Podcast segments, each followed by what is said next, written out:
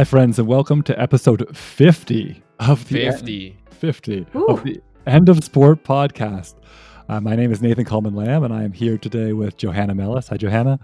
Hi. And Derek Silva. Hi, Derek. Hey. So, this is actually a really appropriate episode for number 50 because we're kind of getting right to this question of harm and labor uh, today in the context of hockey and the NHL. And we had the great pleasure of talking to TSN reporter Rick Westhead, who has done a lot of great work on issues around head injury, um, pain management, uh, and just the general climate of, you know, harm and uh, I would say exploitation in the NHL. And we have a chance to get into that, and also uh, his brand new book, uh, which we talk about as well. So uh, I think it's a terrific interview. Yeah, and so we also just wanted to update uh, listeners on a bunch of sort of co-written pieces that we are that we either have already done or that we're working on behind the scenes. So first, uh, last week I co-wrote a piece with Dr. Matt Hodler, who we had on during Swimming Week. This was for the U.S. Sport History blog. It has one of the long, longest titles ever, so thanks to Matt for that. It's titled "The International Swimming League is trying to forge a new path for professional swimmers, but it is working with an authoritarian country," and so it's looking looking at how the league has sort of compromised its ideas about gender and financial equity for swimmers, which we absolutely applaud, but that it's also um, collaborating with an authoritarian regime right now to have the season in the pandemic in Hungary uh, just a really awful government that's restricted so many of its citizens' freedoms. So, really kind of doing the opposite of what it's proclaiming to do for its swimmers. And then um, we really want to tell you to keep your eyes peeled on social media for some pieces that we are working on. One that we have coming out this week with the Baffler. And then um, we have other pieces that we're working on. I think sort of all of the sort of pre election anxiety, at least for me, is that we're sort of putting a lot of that energy into getting our ideas out there to change people's lives. And so, please please keep your eyes peeled because we do have words for you. And as always, if you're enjoying the show, please feel free to reach out to us on our socials on Twitter and Instagram at End of Sport Pod. Send us an email at the end of sport gmail.com. Um, check out our website, www.theendofsport.com. Um, and if you're feeling particularly generous, if you'd please consider uh, supporting our Patreon which can be found on our social or on our website. So, with all of that said, please enjoy the 50th episode of The End of Sport.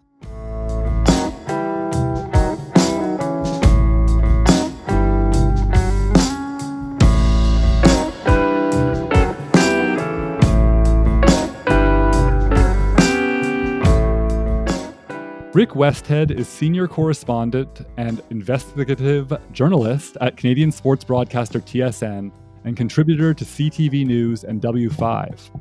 Prior to his work at TSN, he was a contributor to the New York Times and a world affairs writer for the Toronto Star. He is also author of the brand new book, Finding Murph How Joe Murphy Went from Winning a Championship to Living Homeless in the Bush, out now with HarperCollins. Rick, welcome to the show. Hi, thank you. Well, listen, it's a real pleasure to have you here, and we have so much, uh, so much to get into with you. But uh, the first thing we got to ask you, like we ask everyone, how's 2020 treating you in the Greater Toronto Area? Boy, it's uh, it's up and down for sure. Uh, the challenges that that I have and my family has are are the same that everybody is navigating through. Uh, you know, there have been some positive positives though you know, one thing that I notice is my family were actually eating meals a lot more together.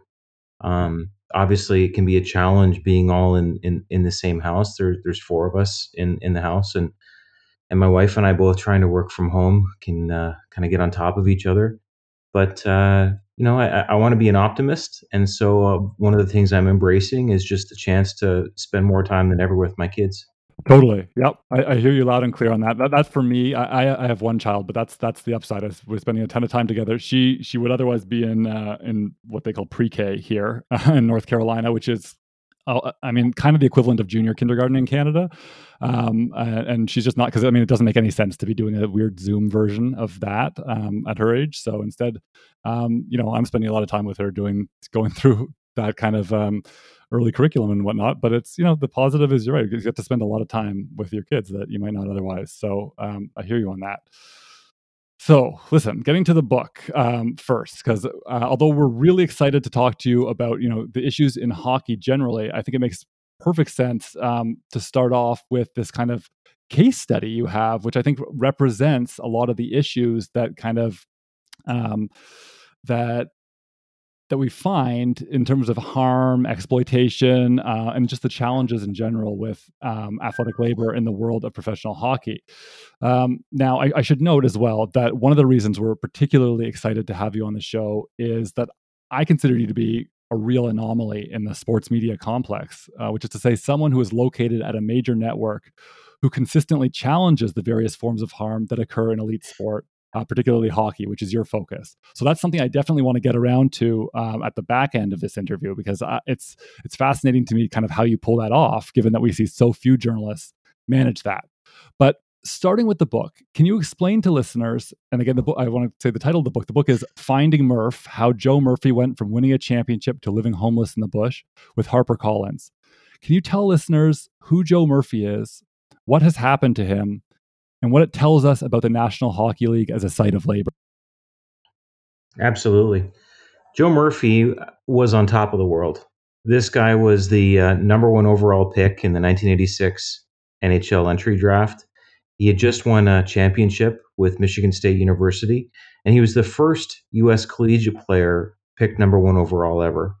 Uh, really good looking, young, muscular guy, uh, engaging, funny, and you know he came into the NHL and immediately had his world thrown for a loop a little bit. He excelled like so many NHL players do in junior. He'd always been the best.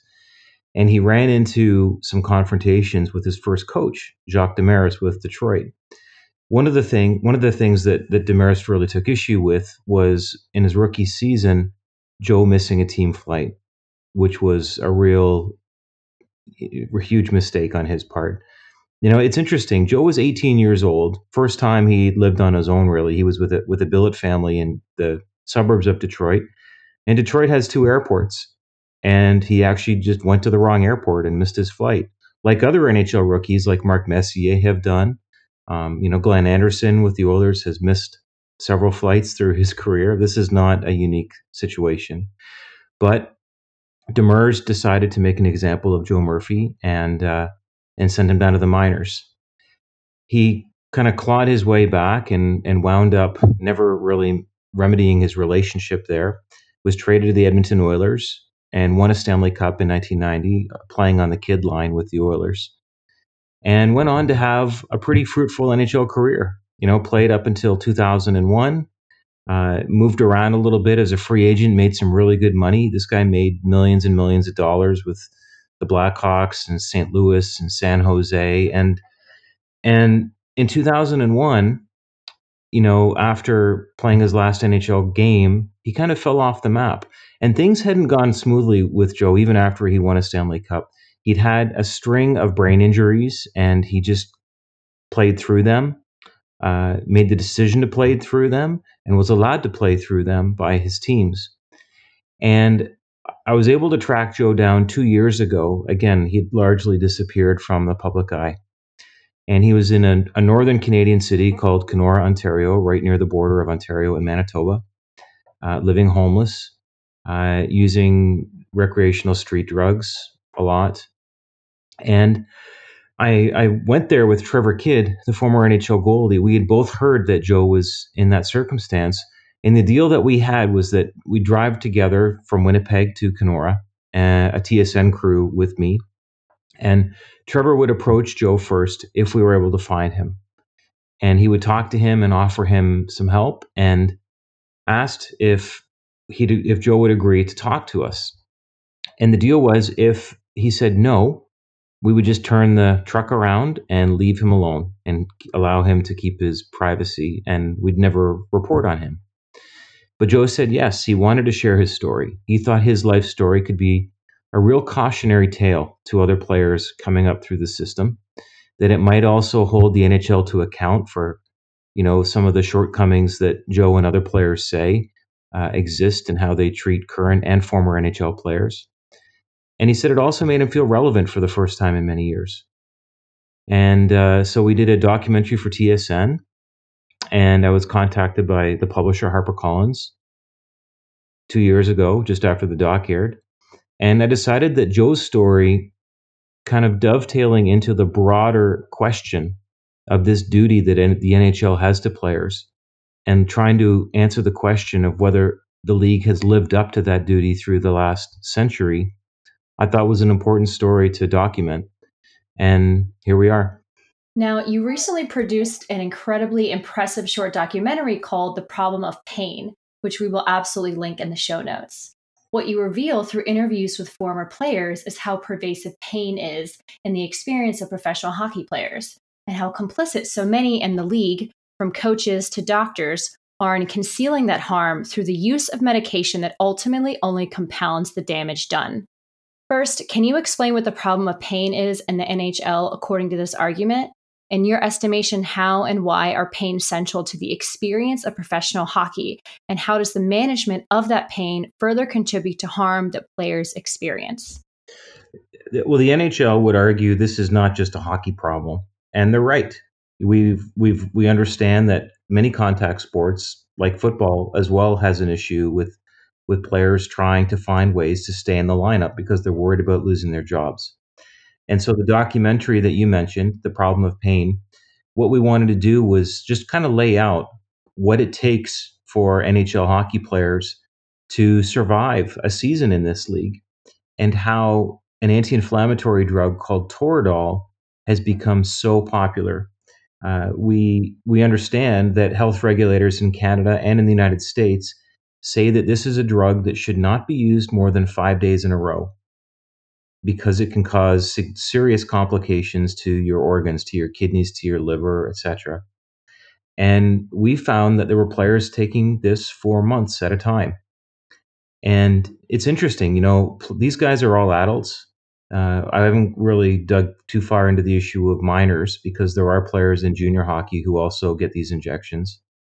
But they're adults and they're going to ultimately decide whether to to be injected with these painkillers so they can keep playing. And they're going to be accountable for that. Ryan Kesler is a, you know, six longtime NHL player, a US Olympian, has made million, tens of millions of dollars, uh, had fame and fortune, and he's now 36 years old. And because of the Toradol abuse, he's suffering from Crohn's disease and colitis. And what that means is Many days he can't get out of bed. He has to crawl to the bathroom. He's going to the bathroom 20 and 30 times a day and passing blood when he goes because his gastro uh, tract is so screwed up. Uh, there's a chance that as he gets older, he's going to have to have part of his intestine removed because of this. So he is a, a living example, a testament to what can happen when you abuse a drug like this and he's accountable. Where does the accountability for a team come in? These hockey players, all they've ever done since the time they were teenagers is hockey.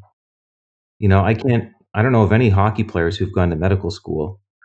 Hockey team trainers and doctors have a responsibility to advise players about the potential for long term damage when they take drugs like Toradol. And in the documentary, what we laid out with on the record interviews with Kesler and others is that that's not happening. No players are being told about this. And who ultimately pays the price for that? Well, the players do later, their wives do, their families do. And even as much as they make the decision about whether to put the drug in, in their body or not, like I said, we wanted to spur this discussion to look at what responsibilities morally and legally and ethically the teams have to make sure guys know what they're putting in their bodies and what it can do to them. Yeah, I I, I couldn't appreciate that more um, because I, personally I feel like this is something that we consistently miss in sort of the mainstream discourse around not just hockey but uh, elite sport generally right this question of pain and injury and you, you actually say something that was I, I kind of did a double take when i or a split take when i was listening um, you explicitly said speaking of the nhl quote pain and injury is a feature not a bug end quote Now, this was amazing to me, uh, in part because I literally wrote a book essentially making this argument. And, yet, I would also suggest that, that that view, which you articulated and which I have also tried to articulate, is pretty heretical. Um, it's not what you hear most people talking about.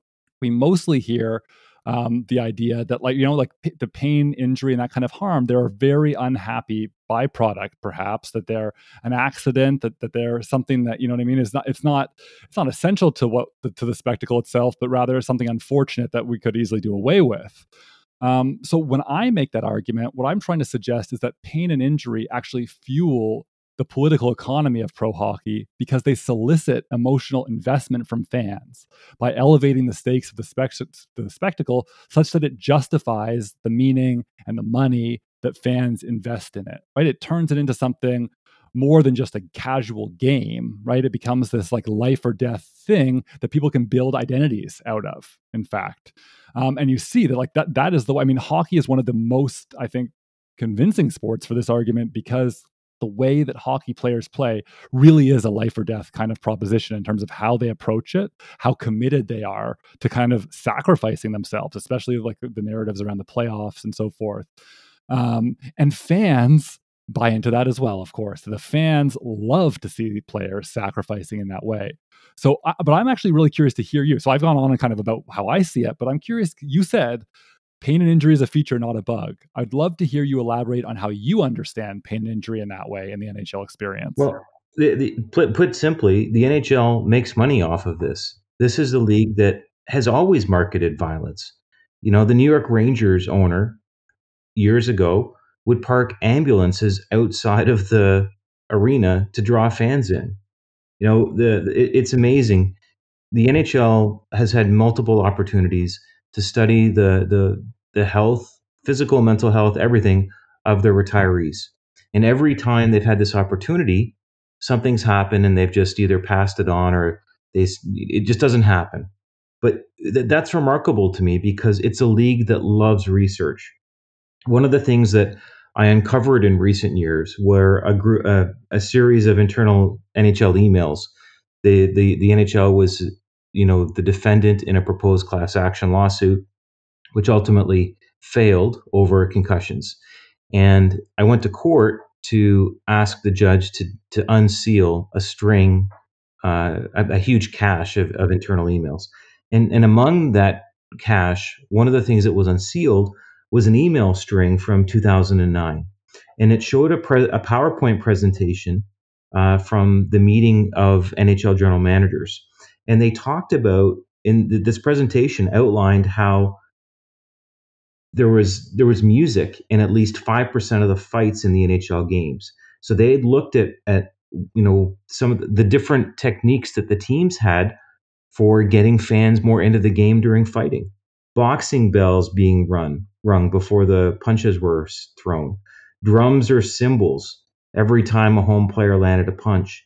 Which songs did the best job of whipping people up? Bloody Sunday from U2, we Salute You from ACDC, I the Tiger, Fight for Your Right from the Beastie Boys. They, you know, and this was not done casually or just for, for fun. This was market research that the NHL was doing to try to figure out what was the best technique to have their fans more invested in what they were trying to sell them. So, to answer your question, violence has always been a part of hockey, and it's always been something that the league understands it needs to set itself apart and make more money. In your work with with players like Joe Murphy and um, in interviewing people like Ryan Kesler, how important um, or or how aware uh, are players of the league's approach to fighting and and how do players kind of navigate that because we often hear that like players want to participate in the violence that it's part of the game that that nobody wants it gone are players to you voicing concern over the the role of fighting? Well, I think fighting is on its way out of hockey. In you know one area that the NHL's got it correct on. I just mean they they've been right, not that they've made the right decision, but just that that this would gradually peter out. That that faster players would come into the league and fighting would disappear. And that is happening. It's fighting is down dramatically from past decades. Uh, you know, they, they, there was When it was a more prevalent part of the game, the guys who were tough guys and fighters were represented by the Players Association like all the other players. They didn't want to lose their jobs. So the PA, the Players Association, kind of fought tooth and nail against any sort of prohibition on fighting. That's not the point. The, the, the story that we did, the problem of pain, yes, there are fighters who have problems. Ryan Kesler was not a fighter. Kyle Quincey, a former Detroit Red Wings uh, player who we we talked to tor- about Toradol use, was not a fighter. So the whole idea, the whole construct that fighting is the problem in hockey, it's not true. You know, this is just a violent game on its just just the way it's played regularly. It's fast. You know, the the the, the collisions in hockey are just every bit as hard as they are in football because guys are going twice as fast because they're skating into each other, right? So, you know, I don't know about mass and force and acceleration, but just watch a hockey game and you'll see what the effects are. No, that's that's a great that's a great point, and I think that that's what people so often miss. Like when we talk about, and it's not just about hockey. Like when we talk about this question of violence, like sport as violence, um, you know, people want to think about fighting as violence because we have that kind of, of course, conventional understanding of what violence means. But like I would see violence as a much more structural feature of sport in terms of like the way in which players have to play all of these so-called games. Right? Is that they have to play them in such an extreme way that like even a basketball game when athletes are forced to, like to, to put such an intense strain on their bodies their knees and everything else in the course of that work like there is actually a type of violence even to the sports that don't even seem to have physical contact but i thought it was really yeah. i thought it was really interesting in the playoffs this year the nhl had a social media campaign called the price you pay and this was a string of videos of nhl players going down to block shots getting hit in the face with a puck you know, struggling to get off the ice. And it really showed the pain and agony of, of, of playing. And the league was celebrating the fact that these guys go through this pain and get right back out on the ice. That social media campaign was up for hours and the league took it down. I would love, and, and, and again, it came out right at the same time as our documentary aired. I would love to know what the discussions were at the NHL's head office behind the decision to delete that social media campaign. What do you guys think went on there? It appeared as if the NHL was trying to capitalize or like rebrand the the the, the Don Cherry Rock'em Sock'em in social media at times, and then pulling that almost immediately. I think it was an actually direct response to social media backlash over your documentary. Like I thought those two things were happening like together and reinforcing one another and they realized that like they they can't be playing that game not right now, not in the midst of a pandemic, not on the heels of everything we know about CTE and head trauma and um and and drug abuse in um uh in, in hockey and in sports in general. But who do you think? So who do you think actually makes that call? Like to pull that to pull that off? Yeah. You think it's you know Heidi Browning is the chief marketing officer yeah. at the NHL. Yeah. Is it her call? Is it Gary Bettman? Is it Bill Daly? Is it I don't think it goes as high as I don't think it goes as high as as commissioners or Bill Daly or anyone high in executive. I think that call would have been made by PR, by communications, um, just realizing kind of like realizing the atmosphere on on social media like because it happened so quick like i don't i don't really think like gary bettman is on twitter right but this is an interesting this is actually a really interesting question because there's a couple of things happening here. I, I, agree with you, Derek, that like if this was just a bad, a quote unquote, what we could call a bad tweet that got like ratioed, right? In other words, that just a lot of people replied and said that this was terrible idea. I'm sure that the NHL even has a policy on social media that's like if things are going south with anything you post, delete, delete right? Because there's no upside to that. But if you're producing an ad like this, right? They've made a real investment. That's different. They probably meant to put it. I don't know if they did. Uh, Rick, you may know this, but I don't know if they aired it on television or not. But it seems like they meant to air at least some version of that ad on television. Um, would you agree with that? I don't know. I you don't mean, know. Okay. okay. So I, th- yeah. I, I, I, speak, working for a TV network myself, I know the I know the importance of social media campaigns, and so it may be that the NHL thought it was going to get so many eyeballs just having this on Instagram and Facebook and, and Twitter and TikTok or whatever else, maybe it was never going to go on TV. Who knows? Okay. Okay. Well, the other thing I was thinking, and you alluded to this, Derek, I think it's really critical. I, and maybe this is just me being an optimist, but I think that the pandemic may have done something specifically for this conversation that you have been part of, Rick. This this health and safety and harm question, not just in hockey, of course, and, and across sports, because more and more people are kind of taking on an argument that again as someone who was making that argument before the pandemic i can tell you that n- almost no one was paying attention to it or taking it seriously. Um, but but it's actually part of the more mainstream discussion now.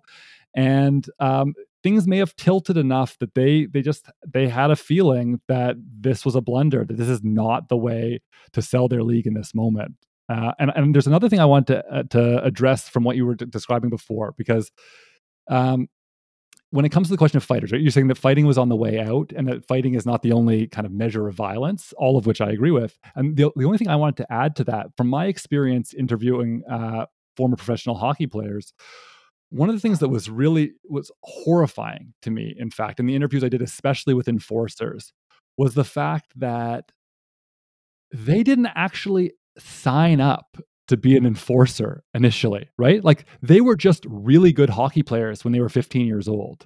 And then when they were 15 or 16, the coach said, Sorry, but the only way you stick on this junior team is if you switch to this fighting role, right? Because you don't quite cut it as a scorer or a defender or whatever else, right? And so the players were essentially required to make that conversion to being a pugilist in order to yeah go go on. Yeah i was just going to say uh, you're absolutely right. I mean no one does get into it as a fighter. Look at nick Kypreos. Nick uh, you know was a fighter when he played in the nhl but when he was in major junior hockey he played with the north bay centennials.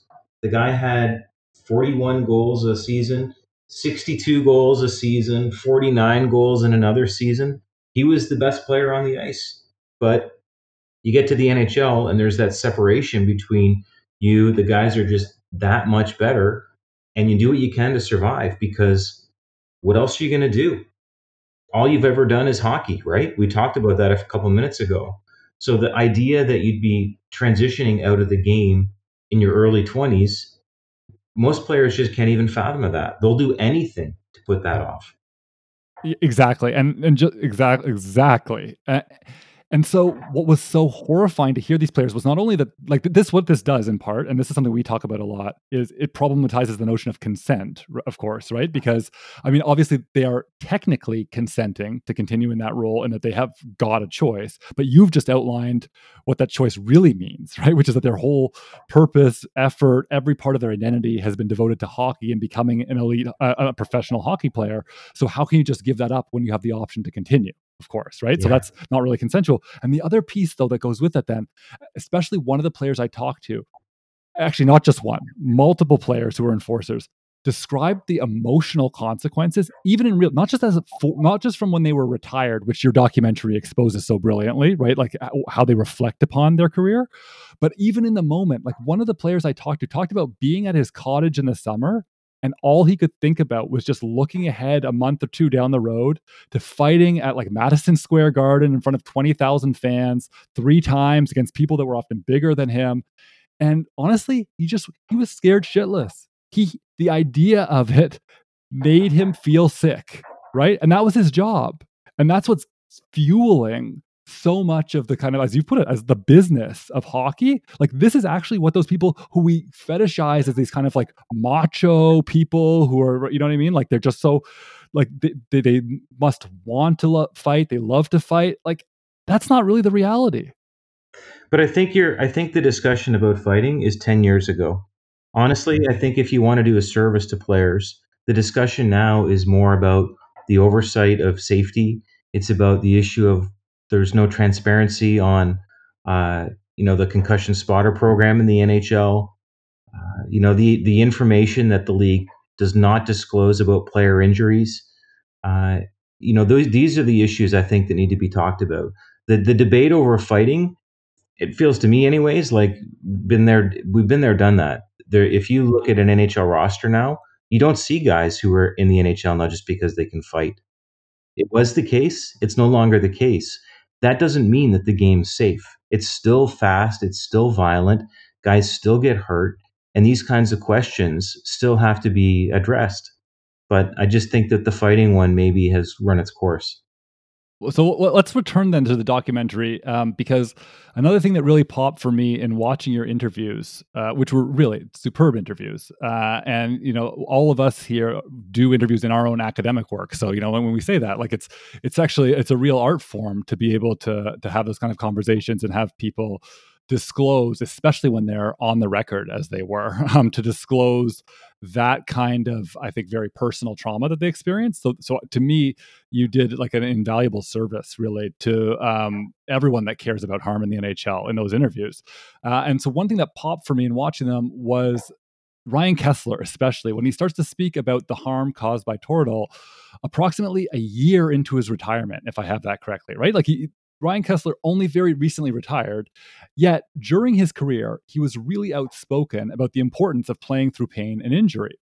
Um, now, I've long felt that there's a real challenge in trying to speak with current active players, athletes across sports, about issues of injury and harm because their occupation, right, the actual job, it really doesn't tolerate any uncertainty or ambivalence on these issues. Or it would almost certainly, I think, inhibit their performance, right? Like if there's any doubt in your mind about whether you can commit to the kind of sacrifice that's required, how can you succeed when the people you're playing against who are also uh, these elite athletes right much as you are if they're fully committed right you just you just can't do it it's not safe really and it's not possible um, no. uh, hockey is a monoculture and it is you know more, almost more than any other pro sport i think one that does not celebrate individualism. You know, it's not the NBA where it celebrates its individual stars or the NFL or baseball, even. It's all about the team. And again, from the time these guys are young teenagers, that is drilled into them. And, you know, what that means is you don't find players who are willing, when they're active, to talk about issues like this, to, to share their own personal stories, because they're afraid that they'll be ostracized they won't be part of the team anymore. They'll be cut. The teams will find someone else uh, who is more willing to kind of do what you're supposed to do in hockey. Again, remember the, the, this league and the teams in the league more again more than any other sport I think are run by former players. Mm-hmm. And and that's that's a really interesting distinction because what it means is you know some of the other emails that I've found uh, from the NHL you have executives, high level executives like Colin Campbell in the NHL, talking about how the league doesn't is sick and tired of being overdoctored. Imagine, imagine that the, the you know head of the Canadian Medical Association, um, neurologists with decades of experience that want to offer insight into how you can better keep your players safe. And the response from these executives who are former players is get lost you know, we're we're tired of being overdoctored. You have former players who are general managers in hockey saying, you know, we shouldn't be bringing the stretchers out on the ice to take off players. It looks too dramatic. Think about that. You've got, you know, a former player who's a general manager saying, uh, "I wonder if these guys, when they're clutching their heads, you know, after a hit in the corner, if they're just trying to draw a penalty and maybe get two weeks off during the season. I, it's almost hard to believe because how could a former player, one of the guys who was part of this pack, say things like that? It's it, it's just hard to fathom. Yeah, yeah.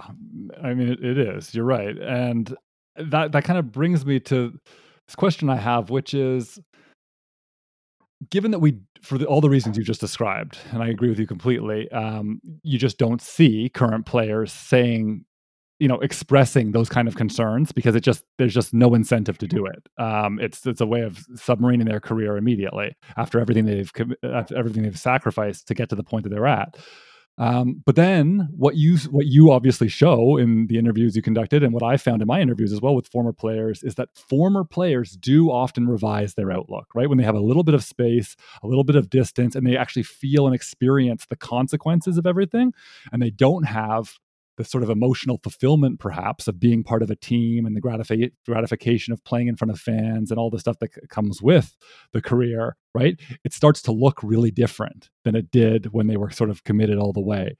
I'm curious, just uh, just to finish that, do, do you feel have you had a lot of off the record conversations, let's say with former players who articulate similar concerns to the the three we saw in your documentary, or did you feel that they were fairly exceptional figures in terms of who you've talked to? No, I, I mean, I've you can look back through my work. I've talked to a number of players on the record about this.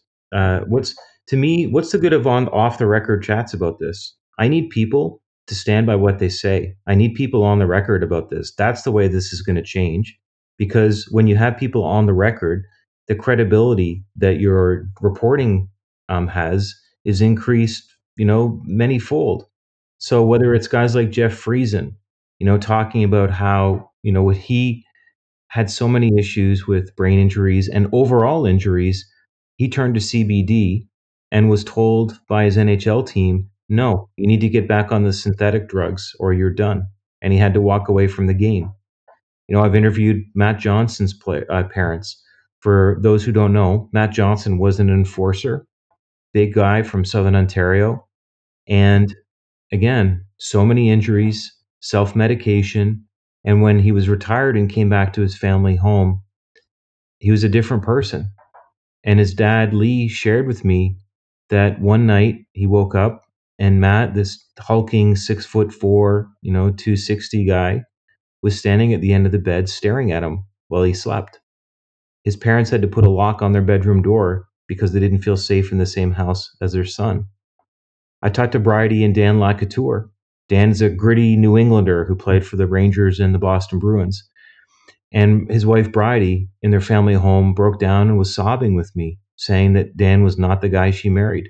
She remembered, and anybody can Google this, she can remember a night when Dan was playing for the New York Rangers and fought Robin Regehr and fell and hit his head on the ice and was unconscious. And when he finally came to after the game, they stitched him up. The team trainer for the Rangers stitched him up. And what would you think would happen next? Would he go to the hospital for an MRI or a CAT scan? Would a neurologist come and see him? Would the team doctor spend time with him? Would a neuropsychologist spend time with him? No. The team trainer turned to Bridie and said, Wake him up every couple hours to make sure he's okay, and sent her home. How is any partner equipped to handle something like that? The NHL has the money. In good times, this is a $5 billion industry. It's a league whose commissioner, Gary Bettman, describes the NHL as a family.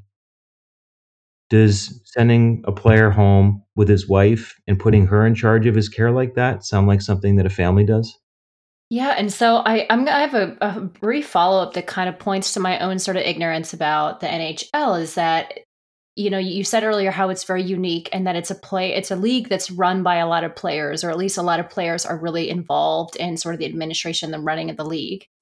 And so i guess my question is like why do you think former players are so dedicated to maintaining the culture of the league right? Like in other words like what do they have to lose by good, not good kind question. of calling these things. Yeah. I'm just kind of curious because, like I said, I'm just kind of ignorant about this. So I'd really, yeah, anything you, any thoughts you have on that would be well, great. It, you know, one one interesting thing is uh, the the NHL official who is in charge of player safety, in charge of suspending players for bad behavior on the ice, is a former enforcer named George Parros. Um, there's a real interesting distinction between the NFL and the NHL and it seems to me in the NHL, when you're done playing, you've got a couple different categories of players. You have the players who either work for the league and teams in one group, and in the other group, you have the players who want to work for the NHL and the teams. And that's why guys don't talk about their stories because even in retirement, they're afraid of being blacklisted. They're afraid that not only will they not get jobs that they want in hockey, but maybe they won't be invited to alumni events anymore. What about those golf outings in the summer? Again, being part, being one of the boys.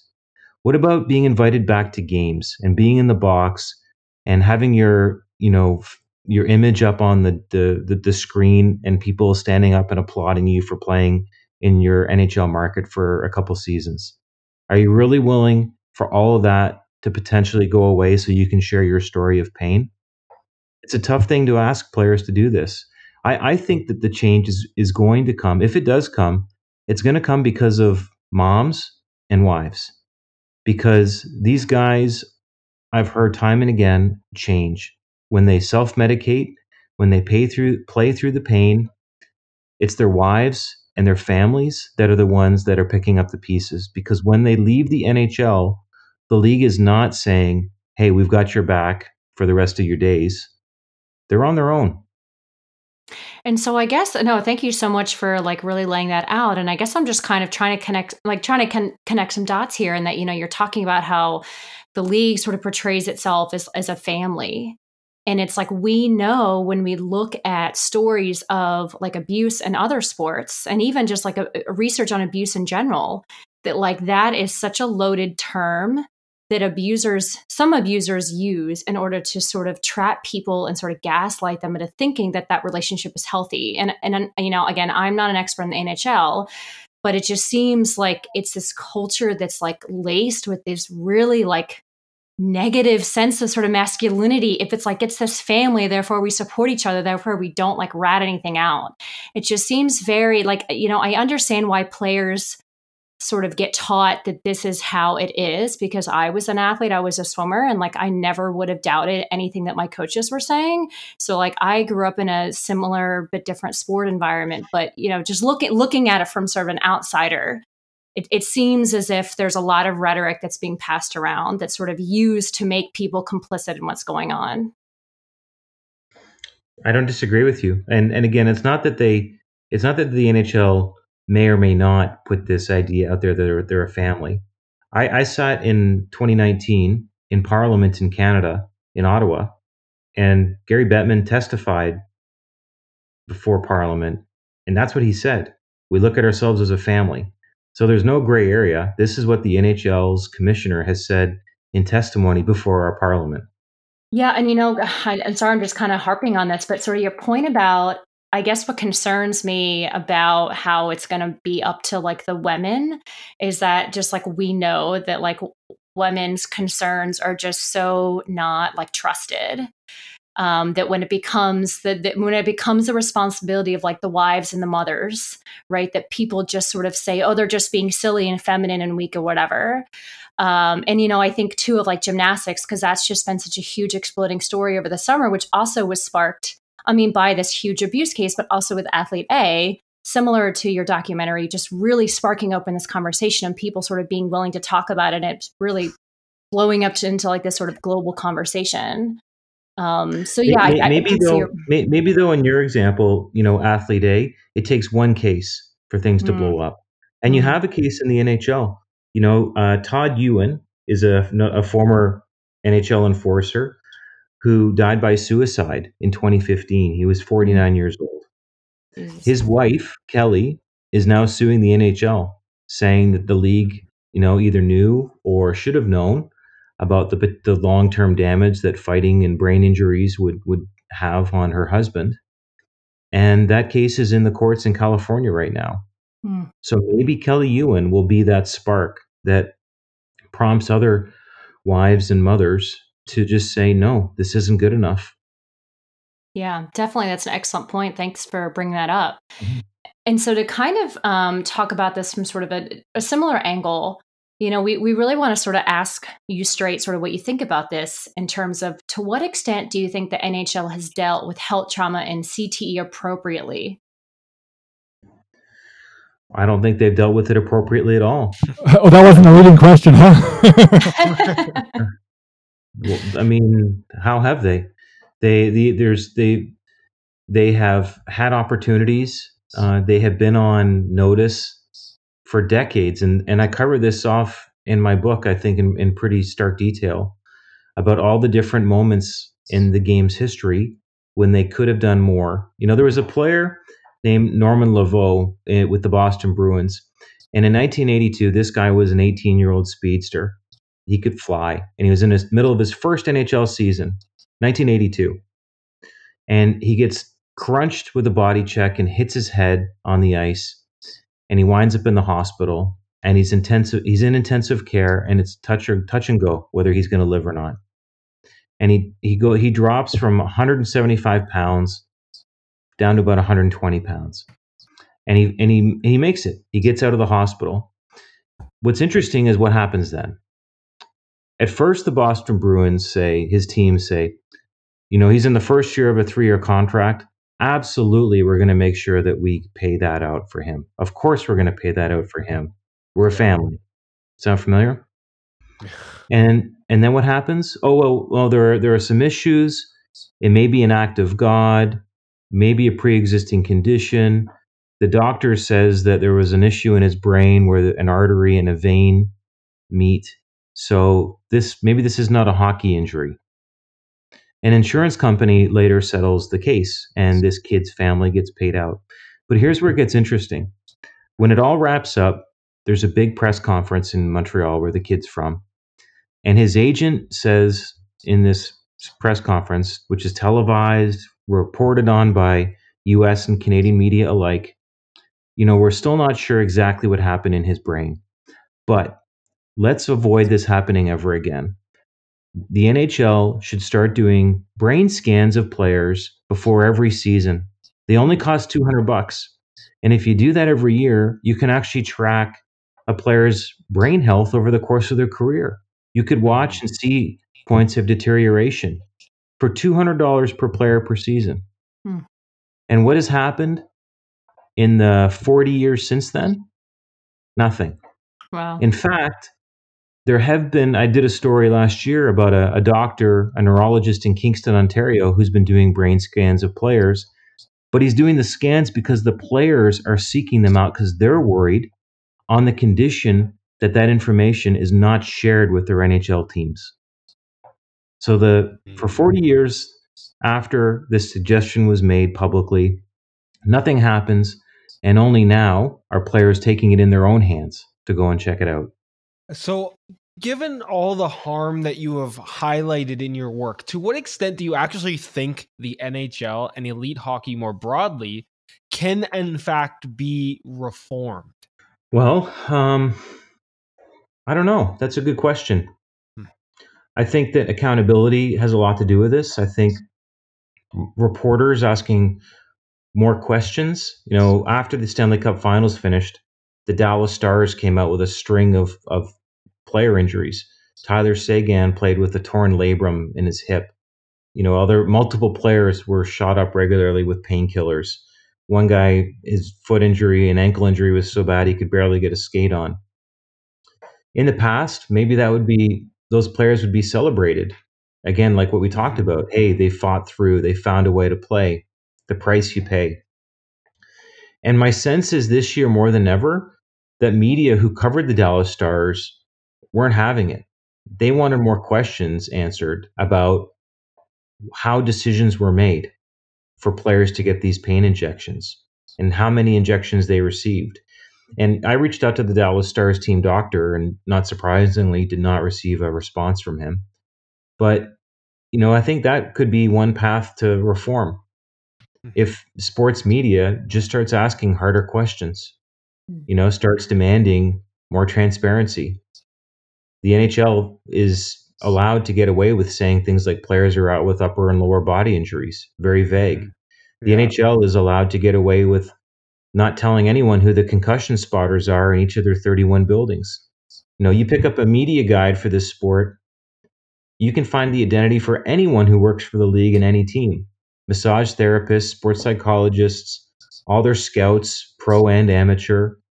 But the one group of people whose identity is cloaked in secrecy are the concussion spotters, the people whose job it is to decide whether to pull a guy from a game or not. Mm-hmm, mm-hmm. Wow. Okay, well, you said something really interesting to me here because you, have said, in terms of reform, like one of the avenues is that the media needs to start asking serious questions. And, and that comes around to something that I wanted, and I mentioned from the start that I wanted to ask you about, which is essentially how you, as someone who is working for a corporation intimately connected to the sport you are covering, right, nonetheless, uh, manage to cover that sport in a genuinely critical manner. Your reporting does not have the conflicted qualities that I would say the vast majority of the material emerging from the sport media complex does. And like, I, I won't have to use, I'm not, even, I don't, don't want to use your employer as the example. Like, that's an awkward thing, obviously, for you. But if you just look at ESPN, for instance, uh, which I know has a relationship with TSN, but still, if I'm looking in the United States at ESPN, you very, very seldom, there is outside the lines, there is some reporting happening, but the vast majority of what goes on at ESPN is in the service of the leagues they are in partnership, which is obvious, right? Because ESPN's profits are predicated on the fact that the NFL, in fact, exists, that the NFL spectacle goes on, that there is, in fact, violence that is producing a commodity that people can watch and enjoy. And to highlight that violence is to jeopardize the entire project, not just of the NFL, but also ESPN's project hand in hand with the NFL. Because if ESPN is tearing down the NFL, what do they have left, right? At the end, especially with the kind of contracts they have, the money they have paid to cover this league. So, how do you negotiate and balance the interests of having an employer in that kind of situation um, and the pressures that come with those interests with your own conscience and reporting, which I 100% agree. You are doing the work that you're asking other people to do. Um, and if more journalists did exactly the kind of reporting you're doing, I do agree it would have a tremendous impact. But I don't really know how you do it. Uh, I don't, I don't, I don't know how to answer that. No one has ever told, no one at TSN in the six years that I've been there has ever said, no, you can't do a story. Mm-hmm. You know, the, the guidance that I've received has been be right and be fair. And to me, that's a that's a really good direction. Uh, I joined TSN after working for years in newspapers, and I started out as a traditional sports writer, doing exactly the kind of work that you're talking about, going to games and practices. You know, kind of like how you feeling. That's that felt like I was asking that question every day, and I got really bored of it, and so I I, I left my job and wound up becoming a foreign correspondent for the Toronto Star. I covered the war in Afghanistan on the ground. I covered in Pakistan the battle between the establishment government and the Taliban. I covered a civil war in Sri Lanka. I lived in India and traveled all through that country. And I think that really prepared me for the job I have now in an interesting way. And what it taught me was one, always to be curious there are all kinds, there's a million stories out there that are waiting to be told. I'm not a sports reporter. I real I'm not. I know you introduced me as that, but I tell stories about people. Yeah. And at the end of the day, how do I do what I do for for TSN? All I'm doing, the NHL in a way should be thanking me. If the kind of mm. stories that I do, and I'm saying that tongue in cheek, obviously, but if the stories that I do give a voice to people who feel like they've been abandoned. And that ultimately does lead to change. Isn't that good for the sport? Mm-hmm. If you have fewer cases like Joe Murphy's, if you have fewer stories like Ryan Kesler, if if the upshot of our documentary, The Problem of Pain, is that trainers and team doctors starting next season are going to ha- have to educate players more on painkillers. Isn't that a good thing for the sport? Yeah. Well, okay, that's a, that's a really interesting question for us to talk about because here's my thing: is it po- like if the sport in part is relying on this sacrificial ethos. Now, you you made, a, I think, a very fair point earlier. So I'm not trying to go back to that enforcer piece. Let, us scrap the enforcer piece because I, I, I frankly love your analysis. The fact that we should be thinking about the harm that happens just in the course of like the so-called less violent NHL, right? That there's still all these forms of harm. So that, I think that's that's a great way of framing it. So if we think about it that way, though, we still have fans who love the sense that players are giving themselves up for the team, right? Let's imagine the playoffs. So, for instance, you know, like blocking shots. Let's just use that as an example, right? Like, I mean, blocking shots in the NHL is brutal, physically brutal thing to do, right? I mean, there's no getting around that. When you have a puck traveling at that speed and it collides with your body, um, you know, it may hit a pad and it may not, and that's going to cause you harm fundamentally. Is there a way? I guess my question is: Is there a way to mitigate those fundamental forms of harm um, like doctors not prescribing Toradol, okay, like that's that's obviously a good thing from a, the standpoint of like being humane. So I agree with it 100%. But if we don't see players being medicated in a way that allows them to abuse their bodies in the way fans want, they may not be able to abuse their bodies in the same way, which means that fans Mhm. aren't ultimately getting the product that they want to see. That's where I see the NHL getting harmed potentially. I, I there, listen. You don't have to to highlight and celebrate guys blocking shots. Hockey's an amazing game. The amount of talent in the game right now in the sport, it's never been as good as it is right now. Faster than ever. The players are so skilled. Their hand-eye is amazing. Their ability to dangle pucks on their sticks, they're they're, they're fantastic. That just lean into that. Lean into the skill. Uh, I, I think honestly, I think that's enough. And and I'm not saying that Toradol doesn't have a place. If a guy needs a Toradol injection to get through a Stanley Cup final game, it's not my place to say no. You shouldn't be doing that.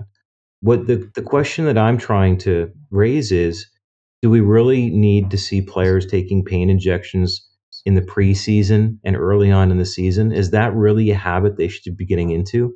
Yeah, I so so to to just kind of like wrap up and and kind of go back it's building on on Nathan's last question but it, it- it's more about and you just referenced that hockey is an amazing game so I'm going to assume Rick that you're a fan of hockey is that correct Yeah, I love it. I play it uh, a couple times a week with some guys who used to play pro, and my son plays hockey uh, mid to mid to high level in the Toronto area.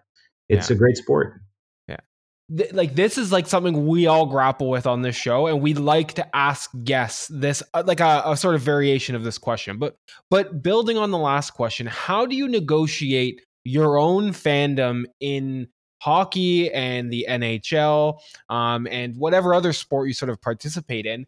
And then when you uncover some of the dark sides of the sport and when you go in and talk to people and you see the harm that the sport can in some respects due to people. How do you sort of navigate those two hats of being a a, a, critical, um, uh, fact finding reporter and like a fan who wants to play and engage with the sport?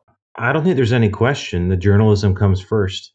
Mhm. We, I, I hope we'd all agree that independent journalism is as important as it's ever been, not just Yeah. in sports, but in our societies right now.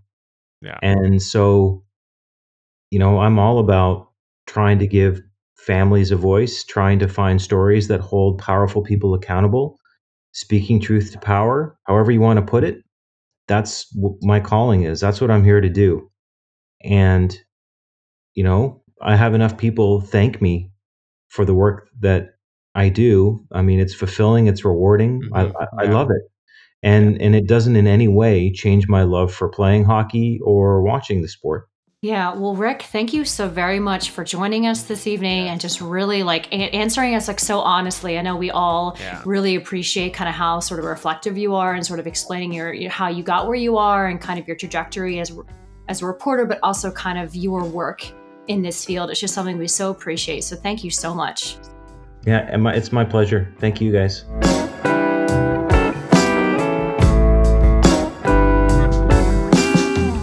Thank you for listening to another episode of the End of Sport podcast. If you're enjoying the show, please feel free to reach out to us on Twitter or Instagram at End of Sport Pod, or check out our website at www.endofsport.com, where you can find details for our Patreon to support the show even more.